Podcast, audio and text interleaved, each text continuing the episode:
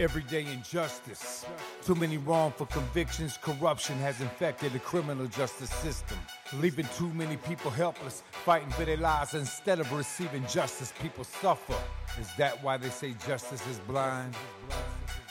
Hello, and welcome to the Everyday Injustice Podcast. I'm your host, David Greenwald. For the past 10 years, we've operated Vanguard court watches in California, including San Francisco, Sacramento, and Yolo counties. Our goal? Expose everyday court injustices, and now, more broadly, shine a spotlight on injustices in the entire criminal justice system in the form of wrongful convictions, police and prosecutorial misconduct, and mass incarceration. This podcast hopes to take it a step further and highlight criminal justice reform on a national level.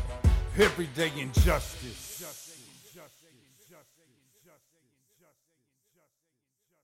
Today on Everyday Injustice, we have returning guest Daniel Medwed. Welcome. Thanks, David. I guess I'm a recidivist guest. Yes, although I, am not sure we really want to use that term these days. I don't think we do. um, you know, it's really interesting. Uh, earlier this week, um, I did an interview on uh, the Andre Thomas case out of Texas, which is probably one of the more disturbing death penalty cases that you would ever see. It's not a wrongful conviction case, but it's got pretty much everything else uh, in it, including um, some pretty racially charged stuff and some mental illness and gouged out eyeballs just for fun, right? Yeah, uh, it's really amazing. Some of these death penalty cases, as horrific as the underlying crime might be, learning about the process and how the defendant is treated throughout the process is often quite horrific as well. So, you know, one of the things that we were looking at was an article you did a couple of years ago. Um, you know, Black Deaths Matter and the race uh, of the victim effect, which is really interesting in a not so good way, um, but um, definitely interesting how much the victim, uh, the race of the victim actually drives the seeking of the death penalty, whereas you might think that racism would show up, um, you know, with with the uh, race of uh, the person who actually committed the murder, but that's not really true. I think you're right. Um, a lot of people, if you just talk to someone on the street and you say, "Hey, is the death penalty racially biased?" I think a lot of people would acknowledge yes. And then if you ask them, in what way do you think it's biased? They would probably say, well, more people of color are sentenced to death and put to death than white folks. And then if you respond by saying that's actually not true, white people are more likely to be sentenced to death and to be executed they'll be a little bit shocked. But then when you give the explanation, it seems to make sense, which is that most crimes that are eligible for the death penalty are murders. Most murders, of course, are intraracial white people killing other uh, white people, uh, black people killing other black people. And because of the premium that our society horribly puts on white lives, white victims of cases like this often get better treatment. They get greater treatment, more deference, more respect from prosecutors, which manifests itself in a higher rate of capital charging in cases involving white wic- uh, victims. So it is paradoxical and incredibly disturbing, but when you unpack it, it sort of makes sense. Uh, given the, the racist origins um, and longstanding ramifications of life in our country. So, I mean, I understand this like from a statistical standpoint that, you know, most crime, despite what people may think, is actually, you know, intra-racial, right? Um, yes. You know, uh, you have a white victim of a white perpetrator much more often than you have a white victim of a black perpetrator. Um, and of course, we've heard all the you know, nonsense about, oh, there's a black on black crime wave type of thing. But what accounts for how the system actually processes and then treats uh, different victims differently. And is this overt or is it subconscious or how, how's that working? Yeah, David, that's an amazing question. I, I, mean, my impression is that it's it's entirely covert. You know, prosecutors wouldn't come out and say, "Hey, we are valuing this person's life more than another person's life." If you look at the data, it reveals that, and then we look beneath the data to try to figure out why. And this is just speculation on my part, but uh, part of it, of course, is that um, the prosecutors are suffering from, from some implicit biases where they might be identifying more, because most prosecutors, of course, are white, they might be identifying more with the victims who are white.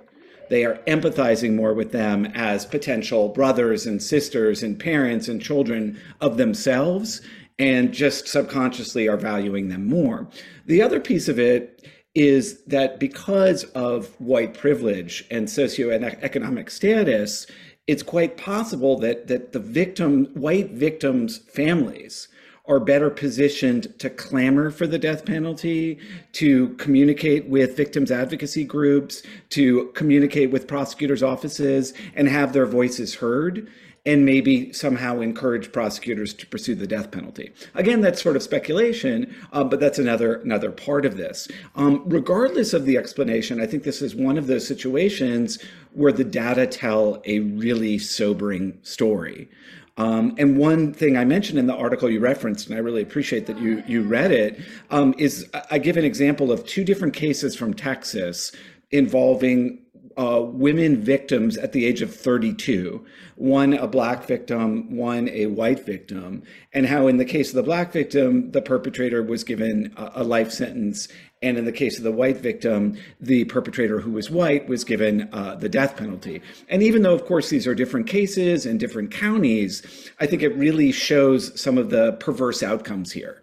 Um, yet another reason, David, why I think the death penalty uh, needs to go away. We can just not, we just cannot ensure equity in its application. Yeah, and you know, the other factor I suspect is that, you know, part of the system is, you know, looking at the impact of a crime and and and there's probably a socioeconomic component to this as well that you know if the white victim let's say is you know a college professor and the black victim is a poor working class person you know, the prosecutor may subconsciously value the life of the college professor more than the working class person. I think there's something to that, which is that all of the racial inequities that we see in society, including correlation between race and socioeconomic status, also infiltrates, I think you're right, the criminal justice system. Now, to be sure, there are a lot of white crime victims who aren't of means and maybe you know lack access uh, to the levers of power and, and, to make make some noise. But I think you're right. You know, um, as compared with uh, many uh, black victims, they are uh, better positioned to do that. And regardless of their precise socioeconomic status, there is that question of white prosecutors identifying more uh, with other white people. And until we diversify the police and prosecutorial ranks so that basically law enforcement looks like the types of folks who are embroiled in the criminal justice system, both uh, perpet- alleged perpetrators and victims, I think we're going to continue to have a lot of these biases. So I do want to invert this question a little bit because yeah. I, I, saw something really interesting um, almost exactly a month ago. So um, down in Riverside, California, which for those who aren't familiar is kind of this eastern portion of the LA metropolitan area. It's kind of large in its own right, um, but it's also much more conservative than, say, LA County. Um, there was um, the ACLU and the Public Defender's Office filed a very interesting motion to get the death penalty for two completely separate defendants uh, in completely separate cases um, thrown out under the California's Racial Justice Act. Now, the huh. Racial Justice Act was just implemented a couple of years ago to kind of deal with some of these racial inequities. And the data that they came up with was really fascinating because it found that, um, you know, for similarly situated uh, crimes, um, so, you know, somewhat comparable circumstances that black perpetrators were like five times more likely in Riverside County to receive, um, you know, a death penalty charge um, as opposed to white defendants. Um, so your thoughts on that? Yeah, I, I, mean that's sort of interesting. I'm not aware of the situation in Riverside. I'd love to see your data and, and where that comes from. Do you have any thoughts since you're you're closer to to that situation geographically at least? Well, it was really interesting because um, you know the judge in um, that case ended up deciding that um, the situations weren't similar enough to the the white examples that he was willing to grant it. Now, I think you know this uh, judge is a little conservative, and so it's going to be interesting to see what the appellate courts end up doing with this case. But I, I mean, the number of cases uh, was astonishing. You know, in in in a county that's not really very black. Um, to have, I, I, don't know, I'd have to pull it up, but it, was a very high percentage of death penalty cases involved Black defendants, um, which was really interesting because as, as, as you mentioned and as my understanding of the data uh, suggests, you know, overall that's not the case, but I guess on a area by area basis, it could differ uh, quite a bit. Yeah, I mean, um, one thing that would be interesting there, David, is to see the extent to which some of those cases involved um, uh, interracial killing. Uh, situations where maybe there was a person of color accused of killing a white person. Um, because the data certainly suggests that even though the race of the victim effect is the biggest effect, that if you are a white victim, you're more likely to have the person who is charged you, you know, uh, accused of killing you, uh, subject to the death penalty. Um, black perpetrators who kill white victims uh, have the highest rate of the death penalty right? So there's a you know there's definitely it's not as if the bias against black victims is contained to victims. It, also pervades uh, how black defendants are also uh, uh, treated. And i think that points to a really really important issue that you alluded to david which is how to compare these cases. If you're trying to figure out whether similarly situated cases are treated differently it can be an exercise in futility because you can always distinguish the case in some fashion, right? The perpetrators aren't going to be exactly the same age, with the same criminal history, with the same mental health profile. The cause of death and the manner of death isn't going to be identical. So it's really, I think, easy for defenders of the system to point to these differing results and say, well, you're going to expect differing results because there are different cases with different variables. But if you you know strip these cases down to their essence, statistically there should be no reason why race should be a factor, right? It, it, it, these decisions should be based completely uh, divorced from the race of the defendant or the race of the victim. And that's what I think is very troubling. One of many reasons why we find uh, the, these data sets very troubling.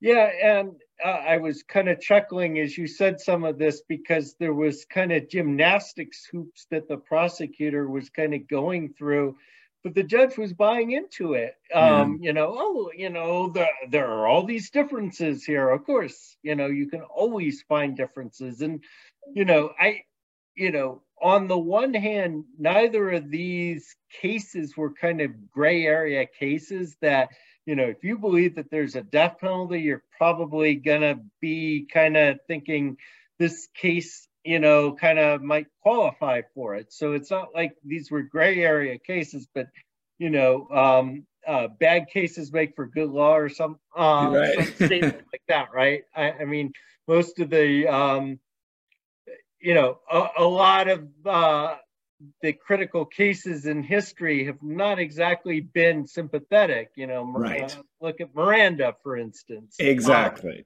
exactly. Yeah, Ernesto Miranda wasn't um, a sympathetic defendant. Exactly. Um, you know, in the famous Gideon versus Wainwright, Clarence Gideon wasn't a very sympathetic defendant.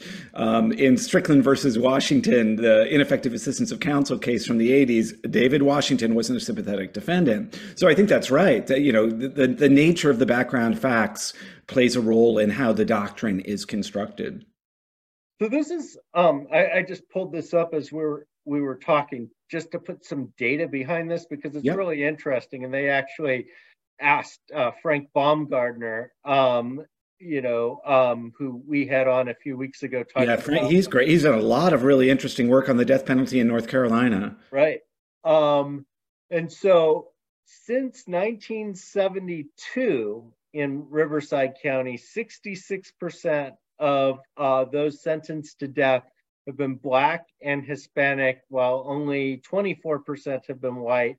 And then since 2005, uh, it's up to 70%, so almost three to one. Um, in a county that's, um, you know, probably if we were looking at the Hispanic population, it'd be fairly high, but the Black population is probably somewhere around 10%, maybe lower. Wow. I mean, a couple things I'd love to know about Riverside then. You know, what is the racial and ethnic, ethnic composition of the DA's office? And um, also, what about the racial and ethnic composition of the, the crime victims in those cases? Those would be really interesting data points. Um, uh, maybe Professor Baumgartner uh, uh, knows that as well. Yeah, for sure. Yeah. Um, anyway, I mean, you know, this is just one example of of you know kind of the skewing of the circumstances. Um, you know going back to kind of your research um, you know how how do the courts kind of deal with the race issue? And you know it um, you bring up of course the Furman case out of out of Georgia and and of course you know the parallel to the California Racial Justice Act is that California was trying to fix, at least at a state level, Furman mm. uh, by implementing the Racial Justice Act. Uh, but how does the Furman case kind of limit what we can do with race? Uh, uh, that's a really good point. So, when you look back to the 1970s, of course, the reason why the death penalty was discarded just temporarily for four years was this idea that it was arbitrary and capricious and that it was rife with racial bias. So, one way that states tried to change their regimes so that it would pass constitutional muster is to remove some of the discretion for prosecutors and have very fixed aggravating factors that uh, prosecutors would have to cite in deciding whether it's a death penalty case. So now there are statutes in these jurisdictions, in the 30 states or so that have the death penalty, that'll say, hey, you can only charge something as a death penalty case if there are multiple victims, or it was a police officer, or it involved a weapon of mass destruction, or what, you know, there are various statutory criteria. The problem, I think, with that is even though the Supreme Court later determined in the 70s that that was enough to, to give them comfort that there were some protections about the arbitrary against the arbitrary and discriminatory application of the death penalty.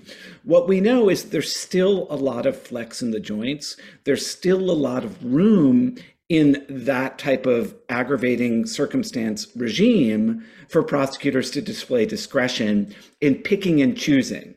It, it comes down, I think, to this whole idea of discretion. On the one hand, our system is predicated on discretion discretion for the police to make an arrest, discretion for prosecutors to charge a crime, discretion for judges to apply certain sentencing. And we want to give actors some discretion. We don't want to make it too mechanistic, too mechanical, because there has to be a human element in the, in, in the, in the system. But on the other hand, if something is given too much flex in the joints, there's too much leeway, then there is always going to be an opening for the possibility of implicit racial bias. And I think that's the problem. We still don't have a good mechanism for clamping down on implicit racial bias. Because you can present this data to people, right, David? You could be like, look at the disparate impact of capital punishment charging in Riverside, California. And as you said a moment ago, courts might go through mental gymnastics to justify the data. Well, in this case, there was this aggravating factor, whereas in that case, there's not another one. So I think the problem is maybe we should limit the discretion on the front end of law enforcement and have a more rigorous vetting on the back end by appellate courts and in the habeas corpus process. And that's something that a lot of my other research has talked about, which is contrary to popular opinion, there aren't many robust appellate and post conviction procedures out there to take a close look at potentially unjust trial outcomes. And I think we need more of them. The other piece of this, which I think is really interesting, and I know you know a lot about this, David, relates to Batson claims and crafting uh, racially um, slanted uh, jury pools, right? Or ra- racially tainted uh, jury pools.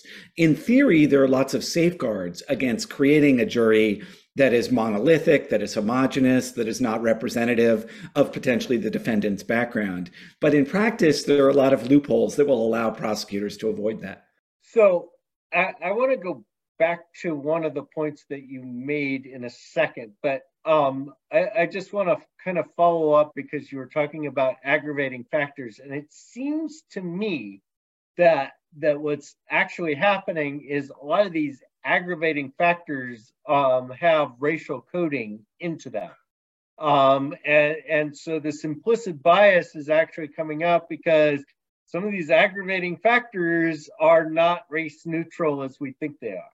Oh, that's interesting. I, you know, I think that could very well be the case. I, I, I, I admit I, I haven't taken a deep dive into the different aggravating factors in different jurisdictions and sort of um, correlated them to see what some of the trends are. But I think that's quite possible. And that goes back to again to some of the implicit racial bias that might have been animating the drafting of the laws that created these aggravating factors. That certain types of crimes are are worse right? Certain types of deaths, certain types of homicides are, are worse, which I think you're right, which may reflect some underlying norms and values that, for lack of a better term, are, are, are white centric views. Um, and then, you know, the other point that I think you made, and we talked extensively about when, when we met last time, um, is, is the fact that there's just no fail safe in the system.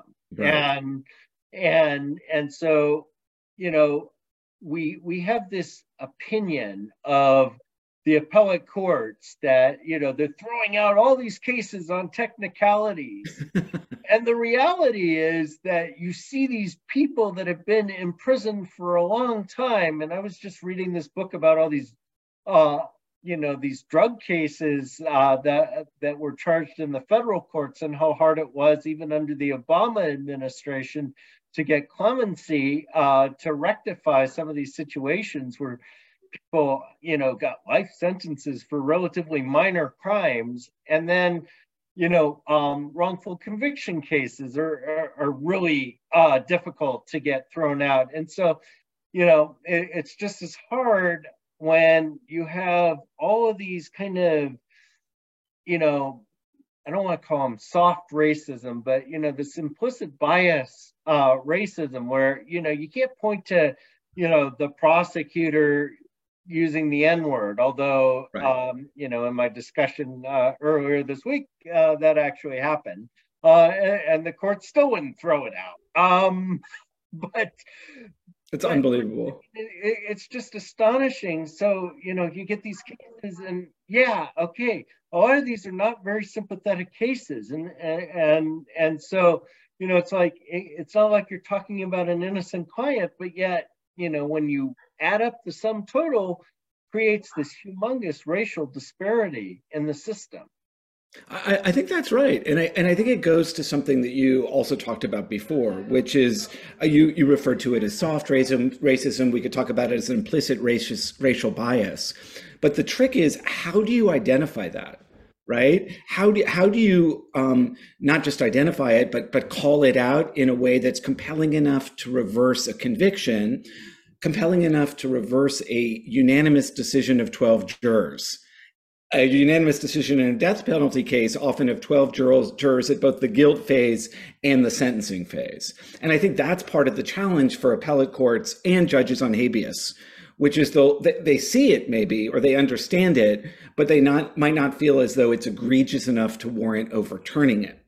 And, and this points to something that I think is really perhaps the most important piece of it is when these cases are charged at the front end and they're charged as a death penalty case at the front end, it's almost as if the boulder at the top of the hill is starting to fall down and it gathers momentum and it's inexorable right? It's almost impossible to stop it after it's already started. So you could have better back end reforms to filter out these cases. But what we also need, David, is we really need front end filters to keep these cases from ever going to trial. Part of that, of course, could be getting rid of the death penalty entirely. But short of that, we could have additional screening mechanisms in place in every DA's office, maybe have an external screening mechanism of bipartisan, neutral observers to look at these cases um, from, with, from a more objective perspective. But I think you're right. These cases are pervaded, they're infected with implicit bias. But detecting that, identifying it, quantifying it, calling it out as something that's worthy of reversal is sometimes a challenge. And and this is really what California was trying to do with the Racial Justice yes. Act is give a tool to get rid of some of this stuff before it gets baked in through a, a, a jury verdict. And what I saw is that that's going to be a little bit harder than you think, um, depending on where you are. Now, it's interesting because, um, and I don't know what happened with the case, but um, at the same time as the Riverside case, there was another case. It wasn't a death penalty case in San Francisco, but the judge did grant an evidentiary hearing in that case under the Racial Justice Act. It was a special circumstance case uh, where they were arguing that black people are more likely to be charged with special circumstance murder than right. white people. Now, the weird thing about California is we have a death penalty, but we don't have a death penalty. Right. When's the um, last time there was an actual execution in California? It's been, um, while, right? it's been I don't know, 18 years or something wow. like that. And mm-hmm. and there's a moratorium and um, you know, um, now, the governor has not gone in and, you know, commuted the sentences of death row, but they're clearing out death row. Yes. Um, and, and so it, it, it's this weird dynamic. We have a death penalty on the books. Some counties will charge it, other counties won't. So, like San Francisco has never, um, you know, uh, charged a death penalty case. Riverside does uh, has like in that courtroom, they're going to hear three death penalty cases this spring and summer. See, um, it's it's insane. Yeah, that's one of the things that has always troubled me about the death penalty. It's one thing for a state to decide that it wants to have the death penalty, but the fact that your likelihood of getting the death penalty is dependent so much on the randomness of where within that state you live is pretty darn shocking, or where within that state you might commit a crime. Uh, when I was in New York, New York had the death penalty for a relatively short period of time uh, in the 90s uh, under Governor uh, George Pataki. Um, and I was a defense lawyer in New York at the time. And I remember that the DA in Bronx County in New York City just didn't charge the death penalty as a matter of policy. He didn't believe in it. But the DA in Queens County did believe in it very vociferously and very strongly. And the idea that you could live in the same city, but you're in a different borough. And a lot of people in New York don't even realize that the different boroughs are different counties. And that could be completely uh, be a, a complete factor in whether or not you're sentenced to death was always just bizarre to me. I agree. Yeah, I mean, if if you are in the eastern part of LA County and you commit the same crime and then go over the border into Riverside County, you're going to get two different punishments. Yeah. So, um, because LA County, they're not going to charge the death penalty, and Riverside County, they will. And so, and, and you know that rationale applies to state lines, I get that, right? If you're on the highway in Nevada, you're going to face different, you know, problems than if you're in the highway in California because the laws are different. I get that, assuming it's not a federal federal land.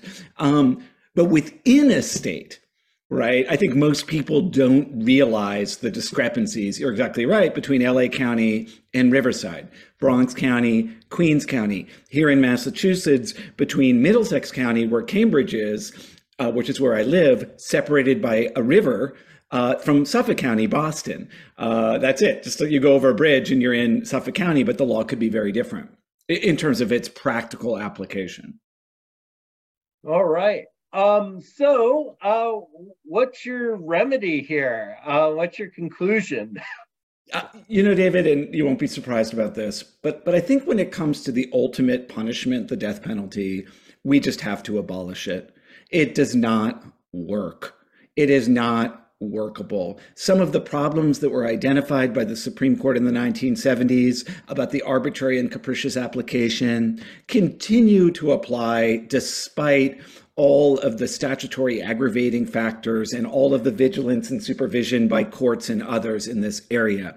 We are still getting situations where race seems to be an outcome determinative factor in many cases in deciding who lives and who dies. Sometimes just the race of the victim, but still the uh, racial components are propelling the result.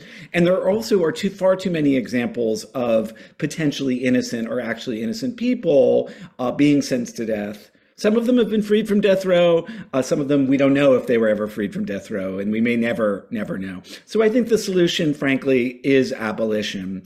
And anything short of abolition here is a is is only a partial solution, and it will never remedy the problem. It might just minimize it around the edges. Yeah, and I, I mean, I've been an abolitionist on the death penalty for over 30 years. So wow. I, am not going to argue with you on that point the only point I would add to that is that you end up just shifting where the locus of injustice is. Um, it's life sentences. Then it You're becomes right. life without parole becomes the focal point instead, and you know you can argue whether or not you know you should be sentencing people to uh, die in prison, um, you know, death penalty of a different sort, yeah. and and then you can find the racial justice implications of that one. Uh, you know what? And you're 100% right, David. Here's my approach to that. I'm an evolutionary, not a revolutionary, which is you tackle these problems in sort of gradual, piecemeal steps. And if the death penalty is the most egregious example of racial injustice, in part because the result of the death penalty is so final. There's no appeal from the grave, as Professor James Acker said. Well, let's first get rid of the death penalty and then we can focus on life without the possibility of parole, which I agree with you um, has its own set of problems. Some people would say that life without the possibility of parole is perhaps a greater injustice than the death penalty. I would disagree with that, only because with LWOP at least, you can have people out there advocating for someone who's in a cage and fighting for them. And there's a possibility of a change, there's a possibility of a remedy. Whereas capital punishment, of course, is final. As I said a moment ago, there's no appeal from the grave. You can't reverse that outcome after it's occurred. No, and I, I definitely agree with you on, on that. You know, my only yes. point was, you know, the the system is the problem. The death penalty is just the most glaring example of that. You're problem. exactly right. There might be an illness with lots of different uh, manifestations of that illness, and my view is go with the one that's the most painful, the most um, brutal, the most potentially fatal. And once you've tackled that one, go to the next. And I think one of the problems is trying to figure out there's a triage going on figuring out what is the most egregious injustice in our system. And I think different people could have different views on that. All right. Well, I will let you have the last word on that. As always, I appreciate you coming on. Uh, very interesting discussion. Um, I'm sure we'll be talking about this uh, more in the future. Absolutely, David. It's always a pleasure to come on. Just let me know if you ever need me again. Keep up the great work. Professor Daniel Medwed has been talking about the death penalty and uh, the implicit racism uh, in the system. This has been Everyday Injustice. I'm your host, David Greenwald. Join us again next time for more tales from the injustice system. Thank you to George Powell and Norman Mousequake Barrett for the use of our opening, Everyday Injustice. You can see more of George's music at www.justiceforgeorgepowell.com. That's justice for George Powell, all one word, dot com.